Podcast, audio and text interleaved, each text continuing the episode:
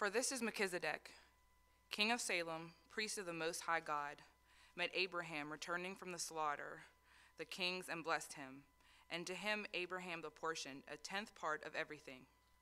He is first, by translation of his name, king of the righteous, and then he is also king of Salem, that is, king of peace. He is without father or mother or genealogy, having neither beginning of days nor end of life. But resembling the Son of God, he continues a priest forever. See how great this man was, to whom Abraham the patriarch gave a tenth of the spoils. And those descendants of Levi who received the priestly office have a commandment in the law to take tithes from the people, that is, from their brothers, though these are the descendant from Abraham. But this man who does not have his descendant from them received tithes from Abraham and blessed him with blessed him who had the promises. It is beyond dispute that the inferior is blessed by the superior. In the one case, tithes are received by mortal men, but in the other case, by one whom it is testified that he lives. One might even say that Levi himself, who receives tithes, paid tithes through Abraham, for he was still in the loins of his ancestor when Melchizedek met him. This is the word of God.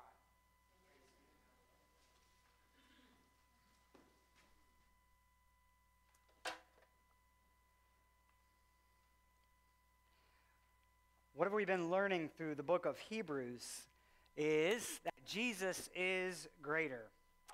More specifically, Jesus is greater than the angels or any other spiritual being. Jesus is greater than Moses or the law given through Moses to the people. And Jesus is greater than Aaron, the representative of the priesthood. Whatever troubles you may be going through in life, remember this that Jesus is greater. He is our sure and steady anchor.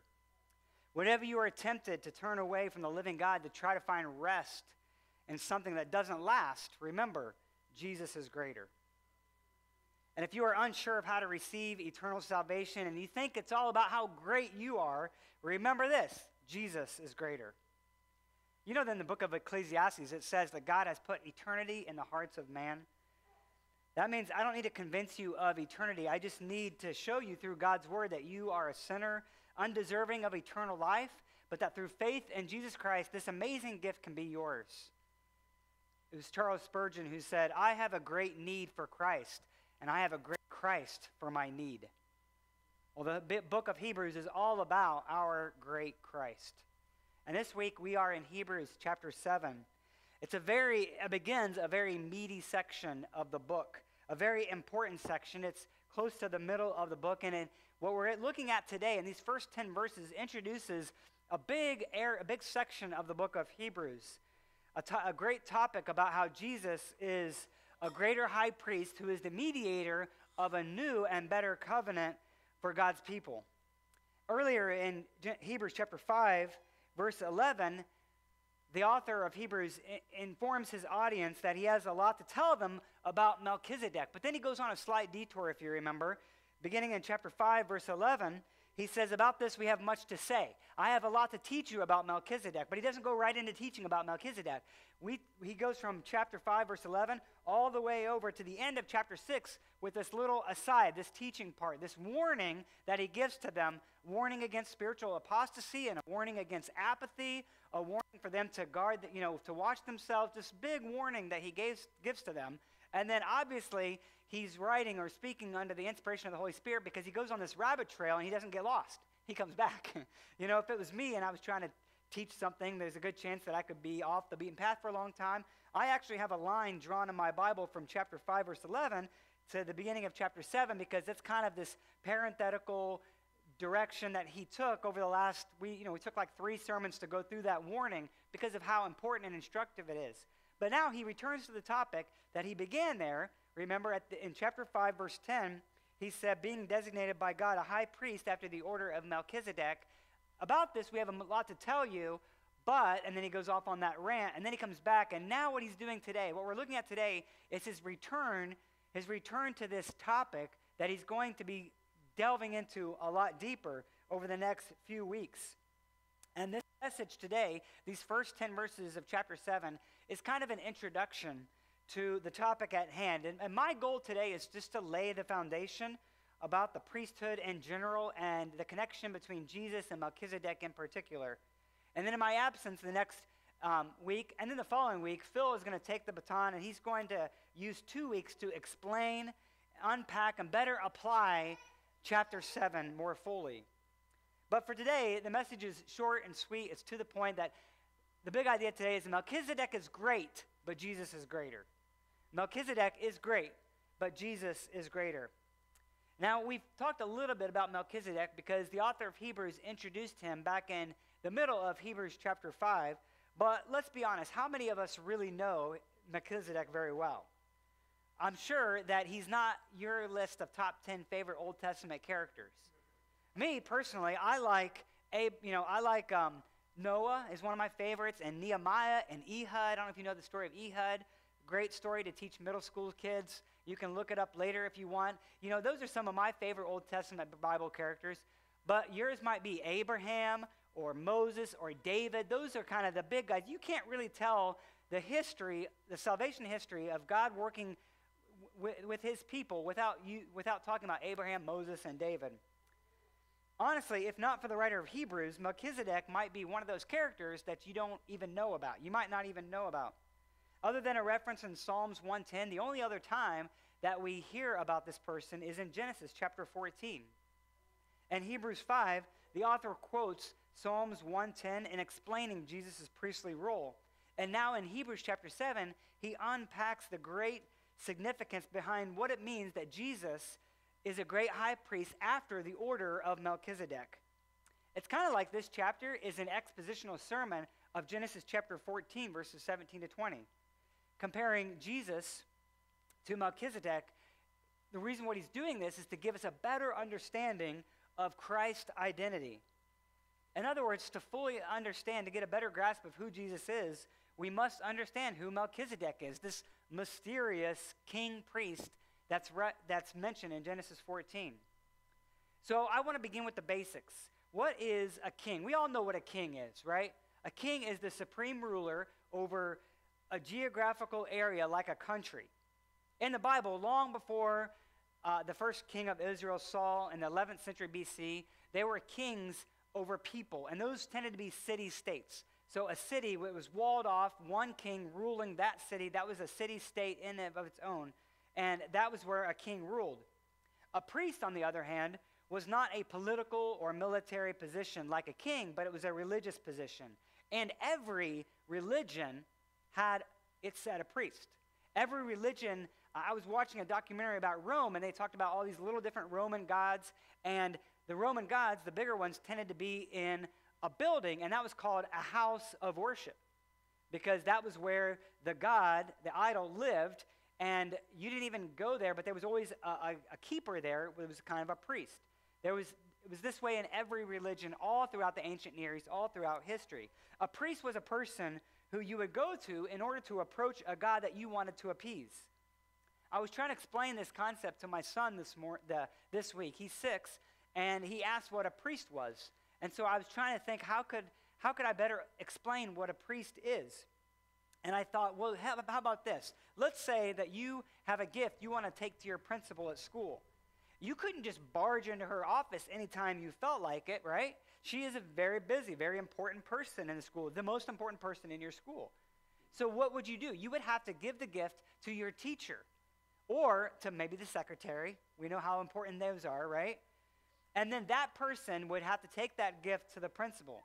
In the same way, I said your teacher is kind of acting like a priest in that story, and that she is the person who's the go between between you and the principal, the most powerful person in your school. Well, Almighty God, the creator and sustainer of the universe, has way more authority than Miss Man, your school principal. And God is totally different than us in his holiness, his perfection, and his power. And he is the one who has prescribed the way that we ought to approach him in worship.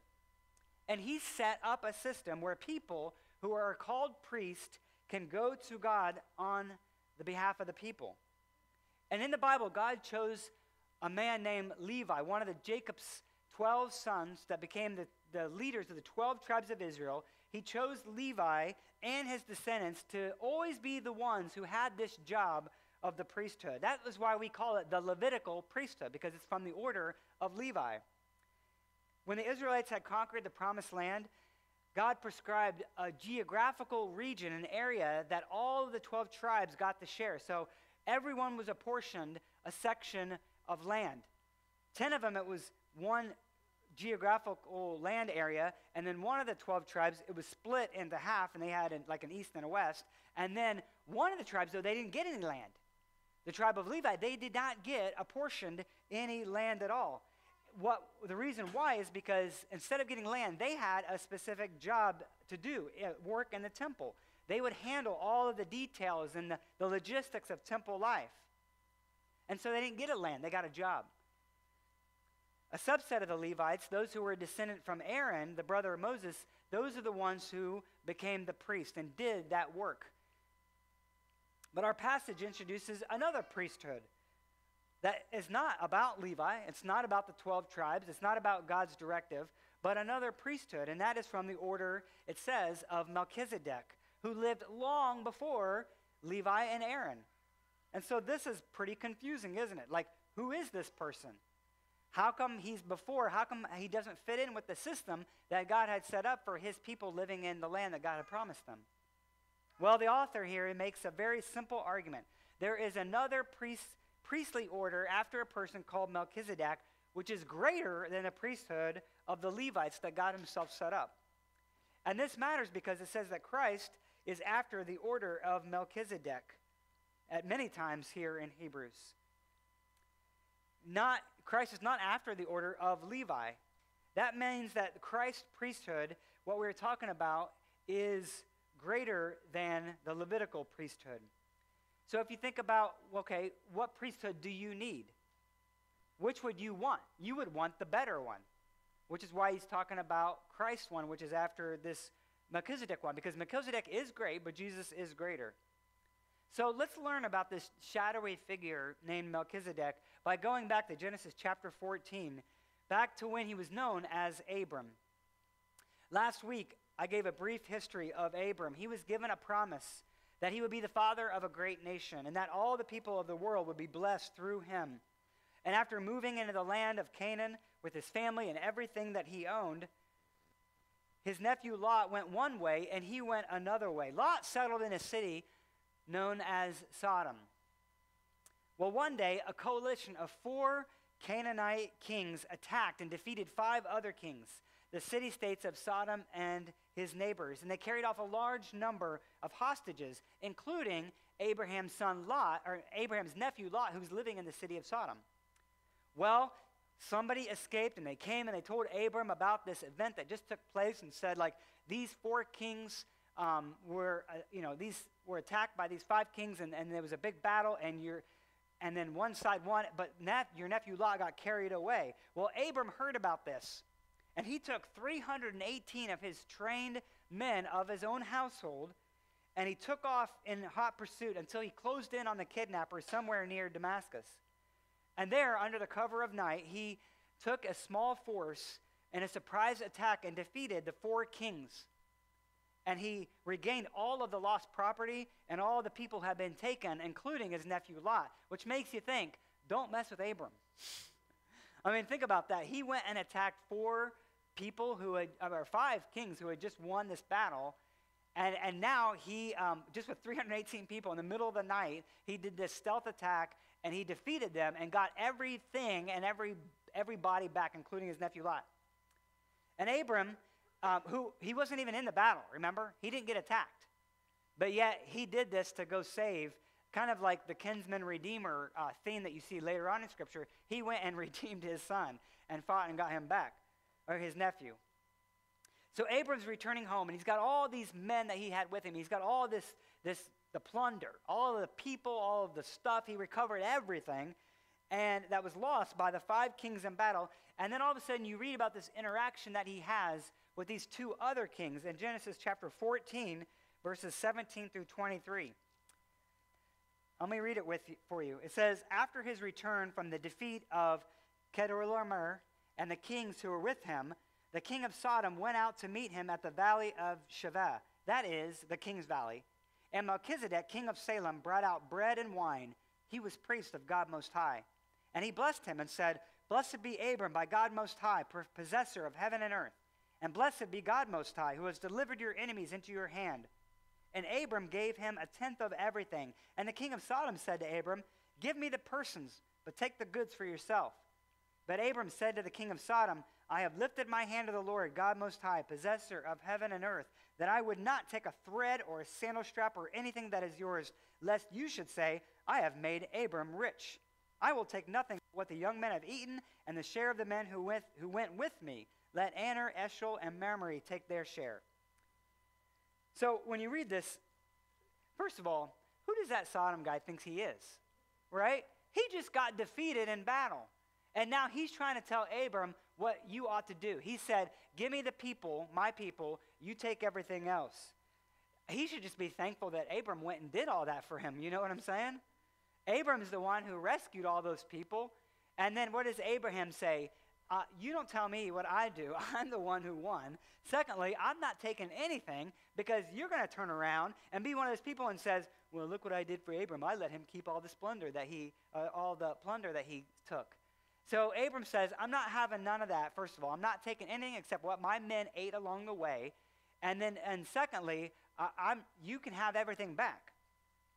But you contrast the king of Sodom's attitude with Melchizedek, who's in this story who wasn't in the fight. First of all, he brings food to nourish Abram and his men, he brings bread and wine.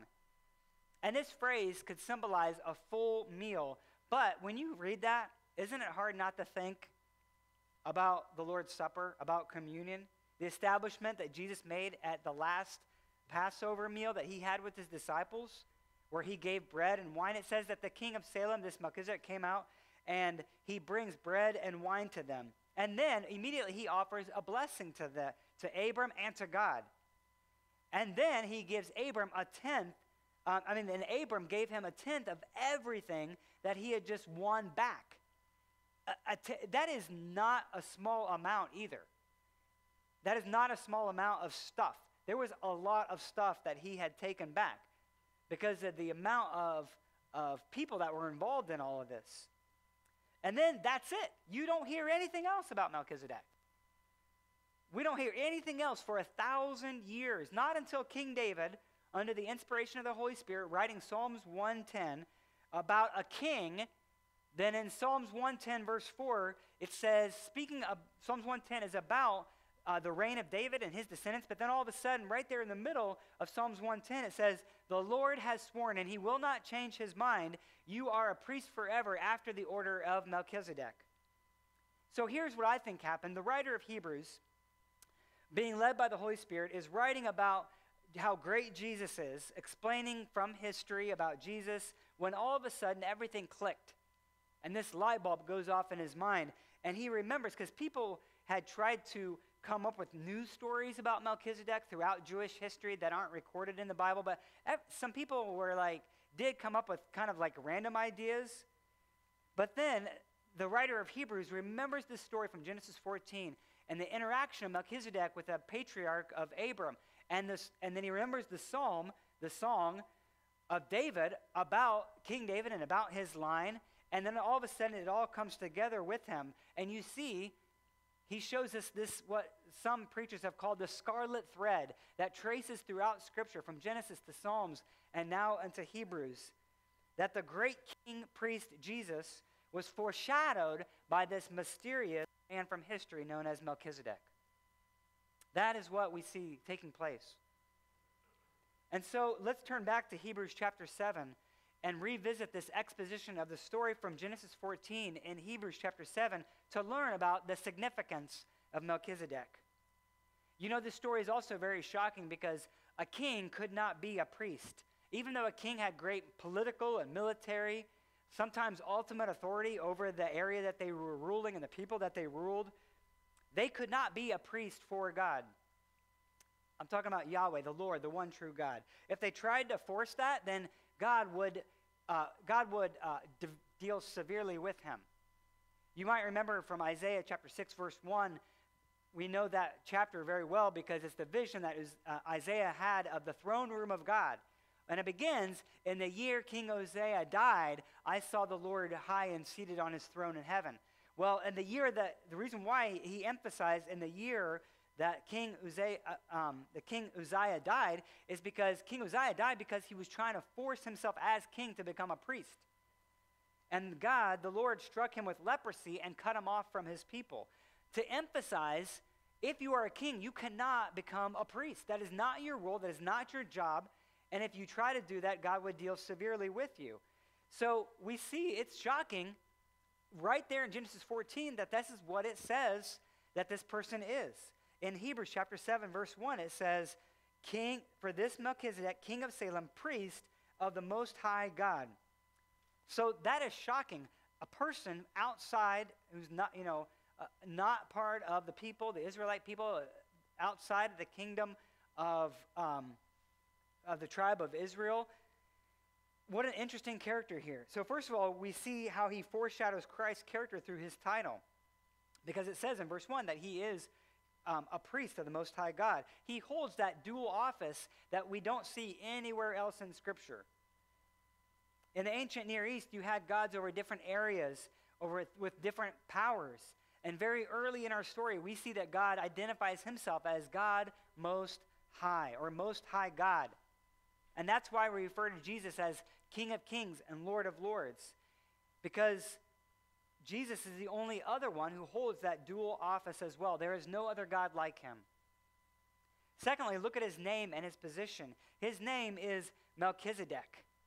Now, in Hebrew, you can, act, you can see this very clearly that his name um, comes from two different Hebrew words.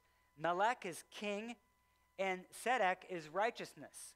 So it's literally king of righteousness. If you were to translate his name from Hebrew into English, it would be king of righteousness.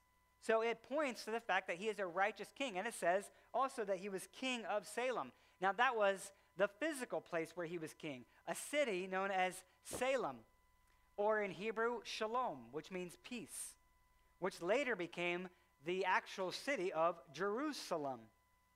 So his name literally means king of righteousness, and he was literally the ruler of a city known as peace. So he was king of righteousness, king of peace.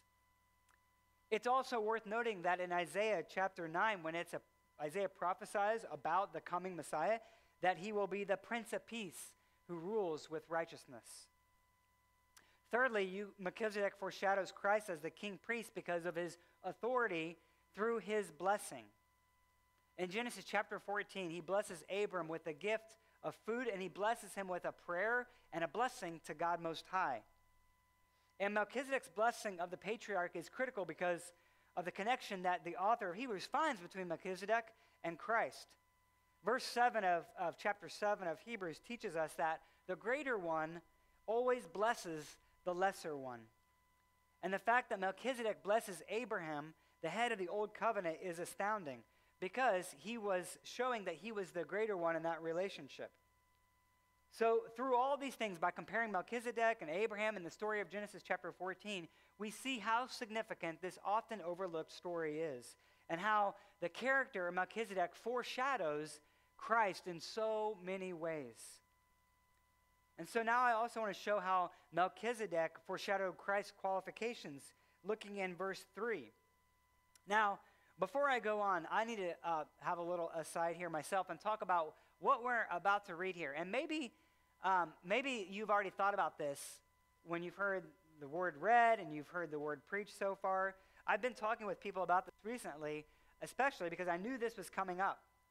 You see, what I'm talking about is there are times in the Bible when God, who is invisible, right? But there are times in the Bible when God appears in a way where he can be experienced by human senses. And this is what we call a theophany. Examples of a theophany would be when it says that the glory of the Lord appeared, or the glory of the Lord appeared as a, as a pillar of fire or a cloud, a pillar of a cloud. Well, there are also times in the Bible, in the Old Testament, whenever God the Son makes an appearance in the form of a human before his incarnation. And that is what's called a Christophany. So we tend to use those phrases um, in both ways, a theophany or Christophany, but a theophany is just a form where you can visibly see God. A Christophany is what happens when God the Son appeared in the Old Testament before, before he actually was born as a baby, what we celebrate at Christmas, before, he was, before his incarnation. And a lot of times that, we see this in the Old Testament. You might not have thought about this before, but every time you're reading the Old Testament and you see, like it says, the angel of the Lord, the angel of the Lord, especially when it talks about the angel of the Lord in one of these stories, and then and people bow down and worship it. Where do you see all the time in Scripture when somebody worships an angel, they say, Stop, I'm a messenger. Don't worship me, right? But there are times when an angel will, rec- well, it says the angel of the Lord, will, and it's a different phrase. It's not saying just a messenger, but the angel of the Lord will actually accept worship from somebody else. And that gives you a hint. There's other hints I could point you to where it looks like there's a form of a human, and we're not really sure who it is. And so maybe you've thought this already. You thought, you know, as we're reading Hebrews 7, and as we're reading about Melchizedek, it sure does sound like it's describing Jesus, doesn't it? Could this be a, uh, an angel taking the form of a human being? Is it even possible that it was a pre incarnation form of Jesus? Well, I will tell you, yes, I believe that it is possible, but um, I no longer think that it's exactly what happened. I can't say definitively that is what happened. I'm not so certain that it is what happened. Anymore, I've been thinking it's, it was actually a real person. I'll tell you why, because first of all, what the argument that Hebrews chapter 7 is making, the author is, it's not important to the argument. It's not important to the argument. What the writer is doing is, is using a common rabbinical method of interpretation from silence. His point is that the Genesis account does not mention Melchizedek's parents or genealogy or when he born or when he died, because some, um, showing that some of those qualifications are of the coming Christ. And then also in verse 3 at the end, it says he resembles the Son of God. So he's, he's explaining this, his uh, genealogy and his life, saying that it resembles Christ. And the author, like I said, he's using an argument from silence, saying, You see, remember that story that we all learned when we were kids? Look at how that reflects or foreshadows. It kind of, it's a shadow of what's coming, what's going to come in Jesus Christ. So, first of all, like he says, he says, um, verse 3 He is without father or mother or genealogy. Now, the text is pointing this out because their family tree meant everything to them. And genealogies are all over the first five books of the Old Testament. Like, there's no reason why he couldn't have talked about his genealogy, but the author of Genesis did not talk about his father or his mother or any of his children. I mean, you couldn't be a priest if you weren't from the line of Levi, but here we have a guy who is a priest, designated a priest, but not through Aaron or Levi. And while Jesus' bloodline, you remember he was from the tribe of, of Judah. He had no, Jesus had no priestly genealogy. He was the same way, in effect, without genealogy. The point is, is the point, reason why he's saying this is because Jesus, his priesthood, like Melchizedek's, is based solely on the call from God, not on hereditary. And they were both specially appointed as priests by God Most High. And it says that his priesthood had no beginning and uh, no beginning of days nor end of life. Now, if you were a Levitical priest, you only served for 30 years. You would start, there's some accounts of, you would start when you were about 30, and then you would serve for about 30 years. There was always an end to it. And then, or maybe you died while you were a priest. There was still an end. If you died while you were a priest, you were no longer a priest anymore. So there was always an end to your office. What Hebrews is saying, Melchizedek, we don't know about his beginning, we don't know about his end. In the same way, Jesus Christ is a foreshadow of Jesus and his eternal priesthood as well. That there is no end to Jesus' role as priest. And as I said, I was hoping to, to first establish the significance of Melchizedek. And let's, let's look at his superiority now in the second half. I know we've already been talking about that as we've been going on, but look at verse 4. He says, See how great this man is? Like, look, your version of the Bible might say, Look at how great he is. Let's ponder his greatness. with just like, let me explain to you the fact of the giving of the tithes.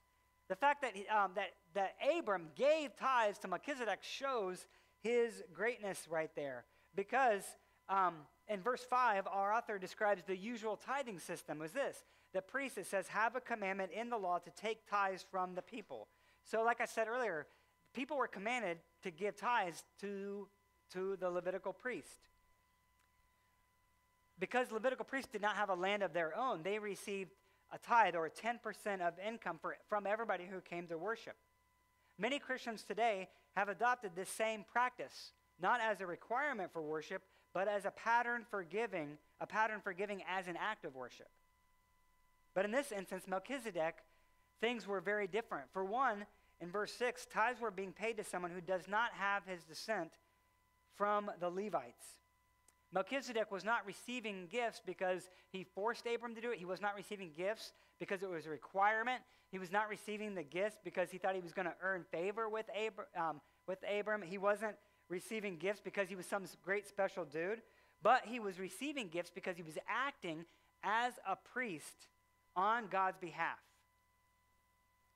On top of that, it was effectively the Levites who were giving the tithes to Melchizedek, he says in verse 9, because it says, Levi himself, who normally receives tithes, paid tithes through Abram, for he was still in the loins of his ancestor. So, in a sense, because he was a descendant from Abram and Abram gave tithes to Melchizedek, in a sense, then it was the Levites who were paying tithes to Melchizedek. And then Melchizedek received the tithes, and then he gave a blessing on behalf of the Most High God. And so we see that his order was higher than the Levitical order. It's why in Psalms 110, verse 4, it says that Jesus is the king who is priest after the order of Melchizedek. Jesus didn't just have the appearance of being eternal like Melchizedek, he was truly eternal. And he was truly greater. And like I said before, what kind of a priest would you, would you need? What do you want? Do you want a religion where you have a human priest and you have to go to somebody who's actually a sinner and try to hopefully uh, want that person to be a priest for you? To go to an eternal holy God, don't trust in me and my righteousness to get you anywhere. no, no, no, no, no. We need a holy, righteous King of peace, King of righteousness named Jesus. That's what we need. You know, as we end this section, you know, like I said, uh, we're, when I look at this, I'm going to tell you, I'm just amazed about Scripture. I'm amazed uh, the reliability of Scripture. All of Scripture is breathed out by God is useful for teaching. And you look at something like this and see how it's, it's like I call it the scarlet thread, that it's tied to Psalms and tied to Genesis. How could you think that one person could come up with all of this, right? Without the Holy Spirit guiding the writer, the human writers, to write down God's word, how could you even think that this is even manipulated? If a person tried to do this themselves, they would mess it all up. And why would you choose Melchizedek to be an example? Why wouldn't you choose somebody more well known from history? And isn't it amazing that this little story about Abraham and Melchizedek in Genesis 14, like, like I said, it kind of sat dormant until David wrote about it when he was writing about a king who was also a priest, something that would have been totally foreign concept in their minds. And then Hebrews picks this up and, and teaches us about the greatness of Christ that we saw foreshadowed all the way back in the Old Testament. Isn't God's word amazing? Melchizedek was known as the king of righteousness and the king of peace. But Melchizedek could never make men righteous or give them peace. He's only a type, he's only a shadow of the real thing. But Jesus, the grand, true, eternal Melchizedek, priest and king, he is the one who gives righteousness and gives peace. He is the true king of righteousness and king of peace. That's why it says in 1 John 2 1, Christ is righteousness incarnate. And then Christ grants righteousness. Christ is righteousness, and Christ is the one who gives righteousness. Romans 3 21 through 22 says, But now the righteousness of God has been manifested apart from the law, although the law and the prophets, they bear witness to it. The righteousness of God through faith in Jesus Christ for all who believe. For all who believe. You know, we are a lot like those first century Jewish believers. We must see that we are sinners without strength and without hope and without God in this world. And we don't have the answers on our own. And we are not great. and we are not good. But we need a king like a priest of Melchizedek, who is better than Melchizedek. We need a king like Jesus. If you think Melchizedek was the king of righteousness and peace, then wait until you see Jesus. And I love, and I just want to end with how Jeremiah pulls these two things together. The prophet Jeremiah as well. In Jeremiah 23, 5 and 6, he says this Behold, the days are coming, declares the Lord, when I will raise up for David a righteous branch, and he shall reign as king and deal wisely, and shall execute justice and righteousness in the land. In his days, Judah will be saved, and Israel will dwell securely. And this is the name by which he will be called The Lord is our righteousness.